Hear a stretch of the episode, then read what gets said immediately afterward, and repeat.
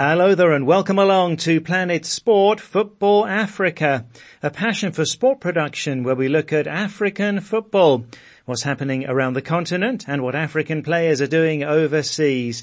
I'm Steve Vickers in Harare, Zimbabwe, joined by Ida Waringa in Nairobi, Kenya, and by Stuart Weir in the UK. And on this week's show, we take a look at the teams that have made it to the group stage of this season's CAF Champions League, with clubs from Botswana and South Africa there for the first time. Also, we speak to the Nigeria national team goalkeeper Daniel Akpeyi, who plays for Kaizer Chiefs in South Africa. He talks about how hard it is for a goalkeeper in Africa to play outside their country uh, when I joined my new club, you know, the experience, a lot of things changed about me, about my game. And when I traveled abroad, I saw things differently. That's coming later. Lots too on the English Premier League as Manchester United are in a difficult space right now. And we talk about the Ivorian Maxwel Cornet, who's impressing at Burnley. But let's start with an update on the Africa Cup of Nations and the Confederation of African Football say that the CAF Executive Committee got a comprehensive report from the CAF Organising Committee delegation who recently visited Cameroon. Uh, they say some areas still need urgent attention ahead of the kick-off on the 9th of January. And on the COVID-19 situation and preparations for supporters, uh, the CAF Executive Committee said that they raised what they called some sanitary matters that will be part of ongoing discussions between CAF and the Cameroon government without going into further details. Right to the CAF Champions League and the 16 teams that will play in the group stage of this season's Champions League were decided last weekend and Jwaneng Galaxy of Botswana stunned the much more experienced Simba of Tanzania going through on away goals. Uh, Simba won the first leg 2-0 in Botswana and Jwaneng Galaxy turned it around with a 3-1 away win in the second leg to qualify for the first time. Uh, Simba fired their French coach Didier Gomes de Rosa after the exit. And in another big shock, five-time winners TP Mazembe of DR Congo were knocked out by South Africa's Amazulu, who were in the competition for the first time. Amazulu held TP Mazembe to a 1-1 draw in Lubumbashi to win on away goals. Now Amazulu are coached by South Africa legend Benny McCarthy, former Porto and Blackburn Rovers striker. He won the Champions League as a player with Porto in 2004. And McCarthy spoke about his work ethic after knocking out TP Mazembe. I know sometimes I'm a, I'm a tough coach. I'm a tough father, but it's only because I want the best for my players. I want the best for my kids. And that's why I think when I think they, they need to be more focused, they need to be more concentrated because you can't have the ability, the quality that we have and then we want to be mediocre sometimes. So when I'm, when I'm critical about my team, it's because I know what they have and I don't want them to lower their standards. And that's why sometimes I am very hard when I criticize and then I say because I want them to understand that when you play, we have the shortest career. We have 15 years, 20 years max of a career and you gotta make the most of what, what you have, you know, so I don't want them to have any regrets the day they hang up their boots and that's why I am the way I am. And I saw a football team about a group of players that's not afraid for anything mentally and especially what we what we've been through and to have put in a performance the way we did wow these guys they the real they the real heroes of Amazulu so that's South Africa legend Benny McCarthy. Good going for him there, taking Amazulu through to the group stage of the Champions League for the first time. What stood out for you, Ida, in qualification for the group stage? Well, Steve, the underdog story is a big one here. And Amazulu qualifying for their first ever CAF Champions League group stage. Well, that was definitely at the top of that for me at least, you know. And in the process becoming the seventh team from South Africa to advance beyond the preliminary stages of the competition. And it really was one of the major upsets because on paper at least, most would have expected TP Mazembe to win. I mean, no one would have thought that the newcomers could bundle out the five-time champions. But the Amazulu goalkeeper, I mean, credit to Veli Mothwa playing a huge, huge part, Stephen. Frankly, what was a masterclass performance. And while Amazulu saying that they were motivated, they were inspired by the Kaizer Chiefs performance last season in the Champions League and asking themselves that if Chiefs could do that, then why not them as Amazulu? And looking at Jwaneng Galaxy, well, interestingly enough, Steve, Al Ahly coach Pitso Mosimane played a crucial part in the team shocking Tanzania's Simba. Steve, uh, don't forget that Al Ahly and Mosimane suffered a 1-0 loss to Simba last season. So suffice it to say that Mosimane knew their style of play and used his experience to help fellow South African Morena Ramoreboli to profile the team. And well, needless to say, Simba did part ways with uh, Didier Gomes da Rosa after the game, and we will have to wait and see who will take over the reins in terms of head coach. Though it is said that Logarusic, who you know has had stints between Kenya, Zimbabwe, well, he seems to be the front runner. And speaking of coaches, Steve, it is encouraging to see that quite a significant number of coaches in the competition's last 16 stage are African. Steve, the next stage will feature 11 African coaches. That's close to 70%. And this is awesome news and really shows that the game, at least to me, is moving within the right direction in the continent. Yes, that's a significant statistic there. Uh, thanks, Ida. Elsewhere, both Angolan teams are qualified for the group stage. That's Petro Atletico and Sagrada Esperanza, And uh, many of the usual North African teams there, the Egyptian sides Al Ahly and Zamalek, Esperance and Etoile du Sahel of Tunisia, and Wydad Casablanca and Raja Casablanca of Morocco and Sundowns of South Africa qualifying too. Group stage of the CAF Champions League starts in February. And a qualifying for the 2022 Africa Women's Cup of Nations continues. And in the first round ties in an upset, Tunisia knocked out Egypt, who played at the 2016 finals. Uh, Tunisia yet to play at the finals. And in the battle of two giants, Nigeria beat Ghana 2-1 on aggregate. Ivory Coast beat Niger 11-0 at home for a staggering 20-0 aggregate win.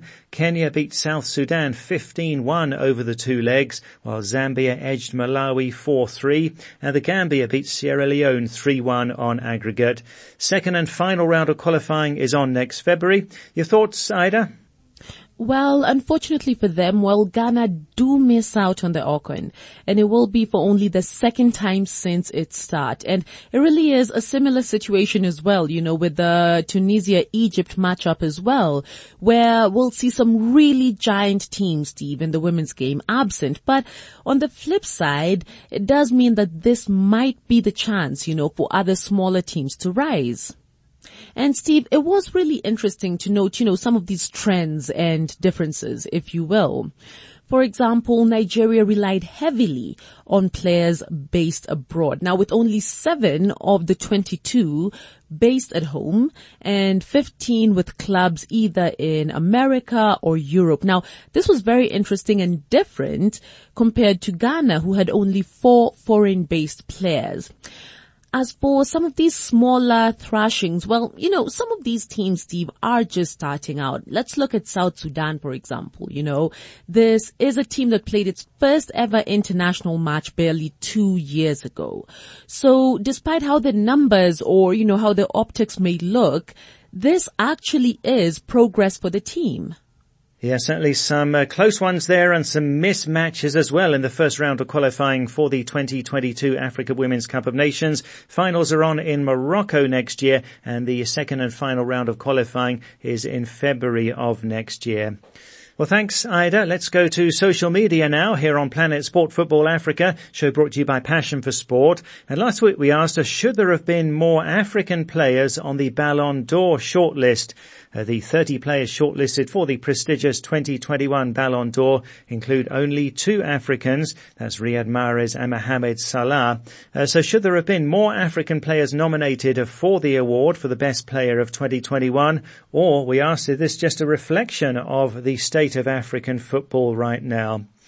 Uh, well, everyone who got in touch was unanimous that it shouldn't be only Mahrez and Salah among those 30 players on the shortlist. Uh, Kebat Jalong Sane said there should have been many players for Africa, as some should qualify who play in Africa. Uh, Vincent in Zambia said yes, there should be more. And Jibola in Nigeria said uh, Salah and Sadio Mane won the league with a superb record for Liverpool and Mendy won the Champions League with a great record with Chelsea and with the most clean sheets during the tournament. So he thinking that Mendy and Mane should have been there. Uh, Bismarck and Jakwa in Malawi says, I think there should have been many names included because many Africans are playing so well. I would love to have seen Chelsea's Edouard Mendy on the list and also Liverpool defender Joel Matip. Uh, Buba Saidi Khan in the Gambia says yes, uh, the two players shortlisted aren't the only ones who deserve it from Africa. And in this voice note, uh, Modu in the Gambia also says there should have been more. Yeah, I'm voting for more African players to be part of the shortlist of the Palando, including Riyad Mahrez, Mo Salah, even Sadio Mane should be there. Uh, thanks there to Modu saying Sadio Mane deserved to be on the Ballon d'Or shortlist. And uh, lots of people saying that Edouard Mendy should have been there. Uh, they include Amabu Solomon C. Amen in Nigeria, uh, Patrick Dirisu also in Nigeria, uh, Victor Mukisa Mukuyama in Zambia, and in the Gambia, Sunkaru Bamba So, Aliu Jame and Haruna Cham. And Balong Baji in the Gambia says uh, people should remember that African players have contributed tremendously in making the English Premier League more popular and they should be valued because of this, says Balong. And uh, Musa Kamara says, uh, I think we should have more African players on the shortlist. Edouard Mendy and Sadio Mane deserve to be there. And on another note, uh, Musa says, uh, to be honest, currently I'm not enjoying football because my Manchester United are not doing well.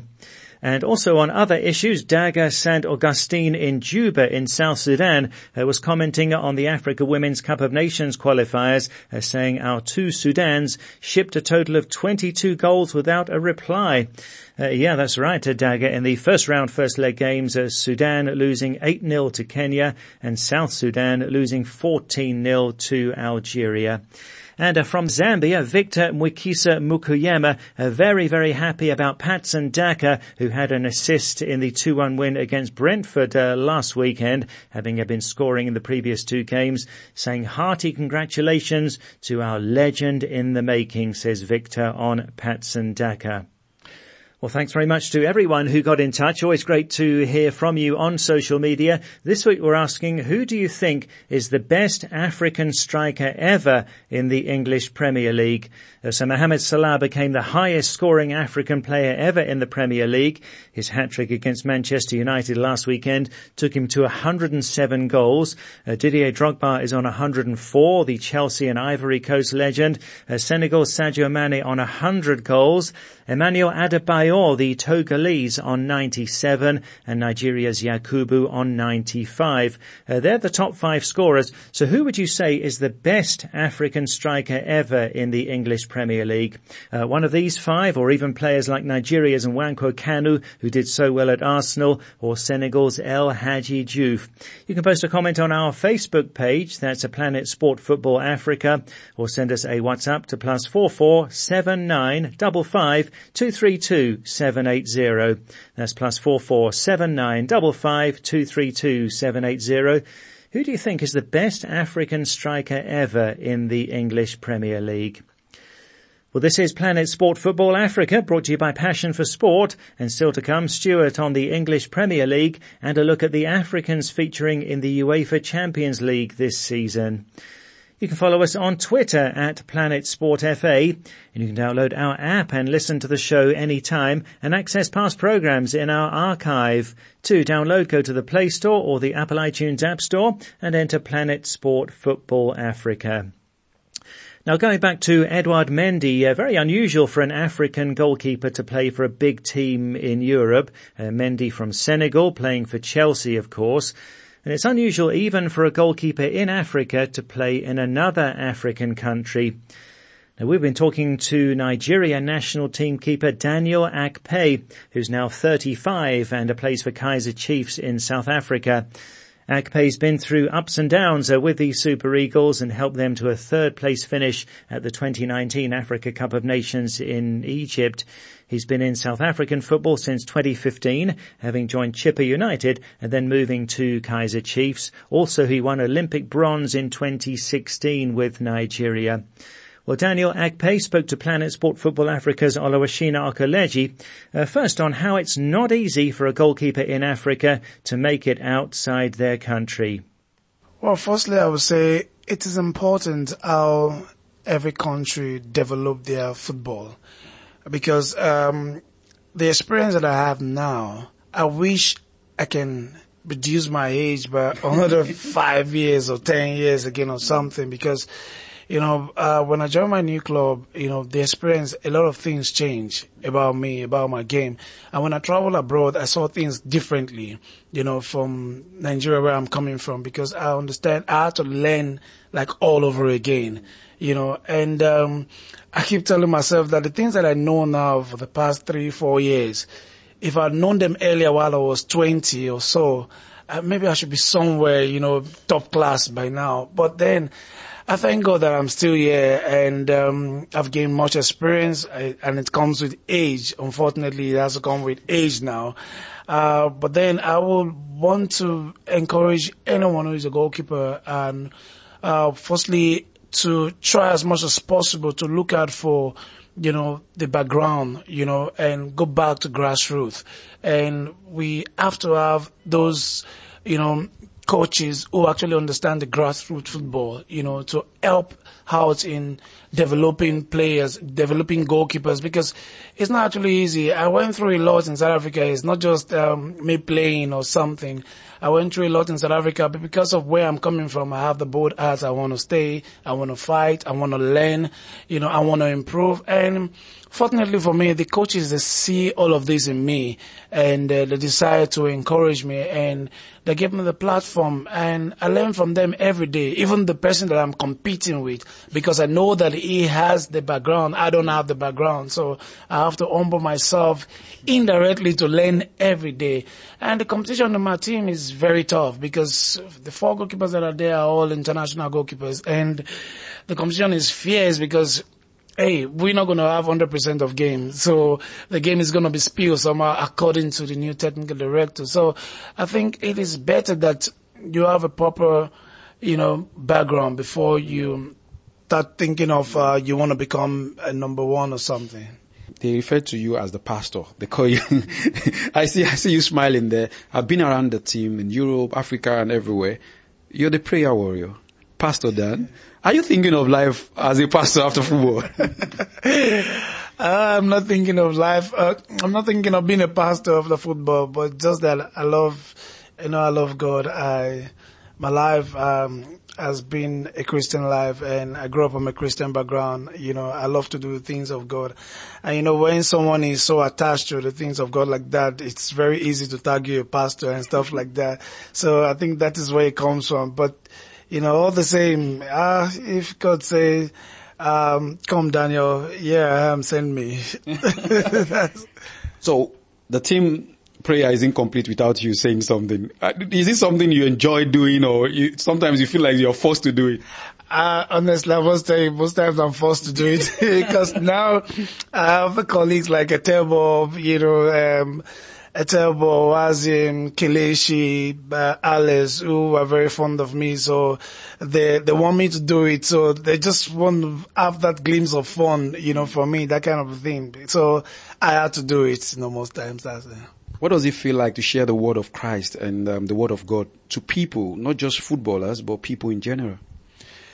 It is life because the word of God is life. It gives hope, you know, it strengthens you, you know, uh, so I enjoy doing it when I come in contact with you and I see someone that is, you know, broken. And I think the only way for me to give this person hope is to share my experience from what the word of God has helped me to do.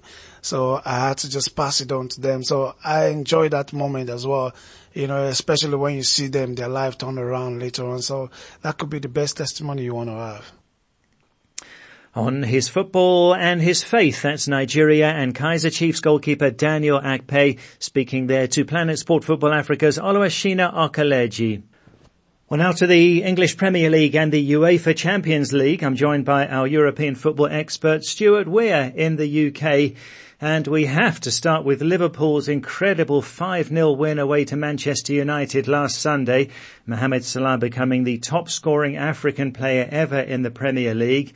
Um, a lot of questions about Manchester United, about manager Ole Gunnar Solskjaer, and all this very painful for United fans, Stuart.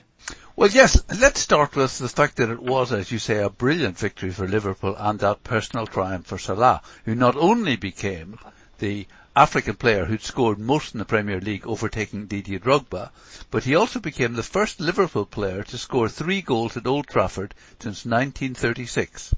And Liverpool, having beaten Watford 5-0 last week, became the second team in the Premier League ever to win consecutive away games by five goals.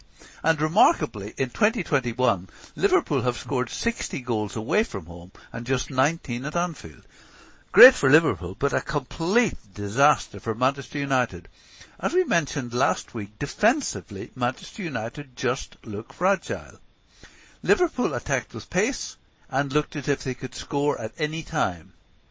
For Manchester United, as well as the humiliation of losing 5-0 at home, it meant that United have taken one point from their last four league games, have lost five of their last nine games in all competitions. And incredibly, this was the tenth successive home game that Manchester United have not managed to keep a clean sheet. And the last time that happened was in 1971. The score and that sequence of results is bad enough, but the way the Manchester United players capitulated made it so much worse. And despite the feeling that Ole Gunnar Solskjaer has done a good job in raising the mood at Old Trafford after a difficult period under Jose Mourinho, and despite his popularity with the fans, support is growing for the view that Solskjaer is not capable of making Manchester United serious contenders for the Premier League or Champions League, and that he will be replaced. Comments have been made if you look at the managers of Chelsea, Liverpool and Manchester City, they're all heavyweight coaches with experience in some of the top teams in Europe, while Solskjaer's experience and achievements are limited and don't really compare. There's a clamour to bring in a coach like Antonio Conte, but equally Manchester United's board may be wary of that, remembering that Louis van Gaal and Jose Mourinho came with a very good pedigree and reputation, but neither of them brought success to the club. Saturday's game at Tottenham and the following midweek Champions League game in Italy could determine Solskjaer's fate. Yes, uh, quite a difficult looking game uh, playing away to Tottenham uh, this weekend for United. And uh, Stuart, uh, looking at uh, one of the smaller teams, Burnley signed the Ivorian Maxwel Cornet for a joint club record fee, and he started really well for them. Well, yes, but like so many players coming into the Premier League, he struggled for game time. He's only had three starts in the league, uh, but has scored three goals, including two against Southampton last weekend. But despite his two goals, he was taken off before the end of the game. He's 25, born in Ivory Coast, but has played his entire career up until now in France, first for Metz and then for Lyon. And he played 184 league games for Lyon, scoring 31 goals, and he's had 23 appearances for Ivory Coast. Burnley, by the way, is in the northwest of England, near Manchester, with a population of just 70,000, one of the smaller towns or cities to have a Premier League club. But Burnley is a well-run club. Sean Dyche has been manager for 10 years, initially bringing the club up from the Championship. They were relegated immediately, but promoted the following season, and the club has stuck with him and he has kept them in the Premier League for the last six seasons. I can really see Cornet flourishing there. Yes, looks like uh, he might do well there. And uh, Stuart, the UEFA Champions League continues this coming Tuesday and Wednesday, and uh, plenty of African players featuring. Yes, the uh, UEFA Champions League group stage has reached the halfway stage. There's still all to play for. Liverpool, Ajax, Bayern Munich and Juventus have started with three wins. At the other end of the spectrum, poor old Malmo from Sweden have played three, lost three, not scored at all, and conceded 11. And two big clubs are really struggling with AC Milan from Italy having lost all three games and Barcelona having lost two out of three. There are 48 Africans who've appeared in the Champions League this season. 23 clubs have selected an African player and nine have not got any. The 48 African players are from 17 different countries with Senegal and Morocco each having seven. But I particularly want to talk, Steve, about Sheriff Tiraspol in Moldova. Moldova is a small country in Eastern Europe situated between Ukraine and Romania. Part of the country is Romanian speaking, part of it Russian speaking. It only has a population of 2.6 million and Tiraspol just 130,000. Founded in only 1997, the club has qualified for the Champions League proper for the first time. You know, while clubs like Liverpool and Manchester United get straight into the last 32 by finishing uh, high up in their own league, Tiraspol have had to battle through four qualifying rounds to reach the same stage. And in a tough draw, they've already beaten Shakhtar Donetsk of Ukraine and Real Madrid. But what makes the Sheriff story remarkable is that their squad includes nine Africans and seven of those Africans have played in the Champions League.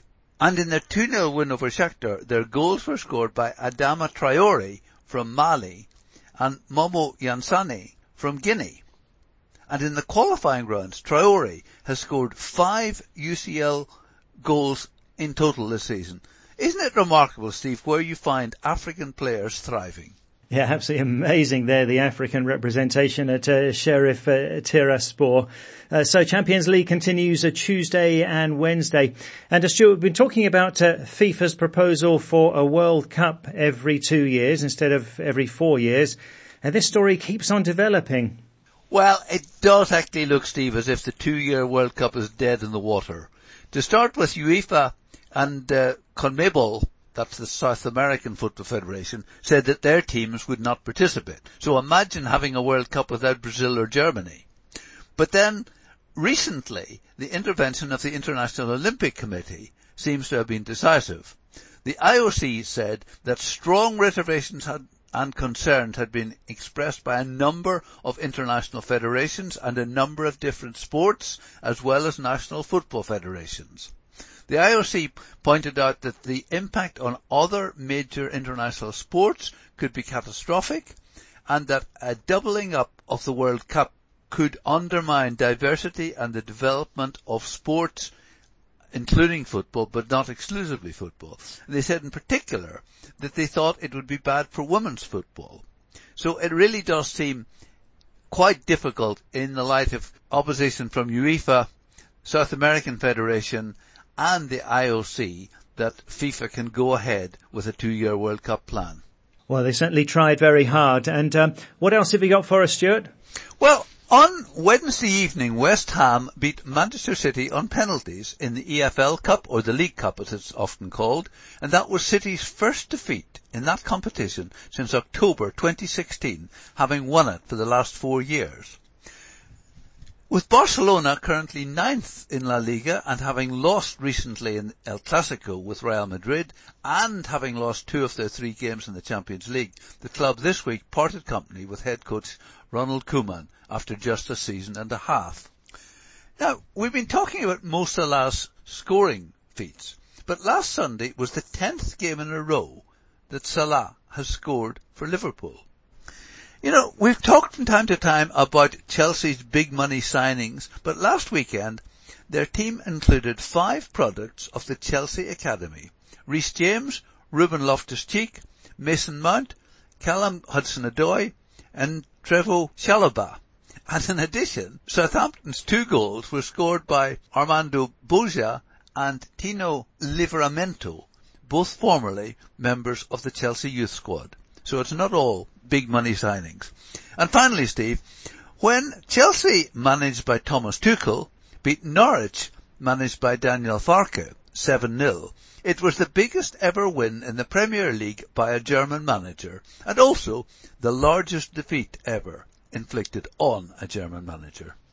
Oh wow, so good for one of them and uh, bad for the other. Well that's it for the show for this week. So from me, Steve Vickers in Harare, from Ida Waringa in Nairobi and from Stuart Weir in the UK, thanks very much for listening and Planet Sport Football Africa is a passion for sport production.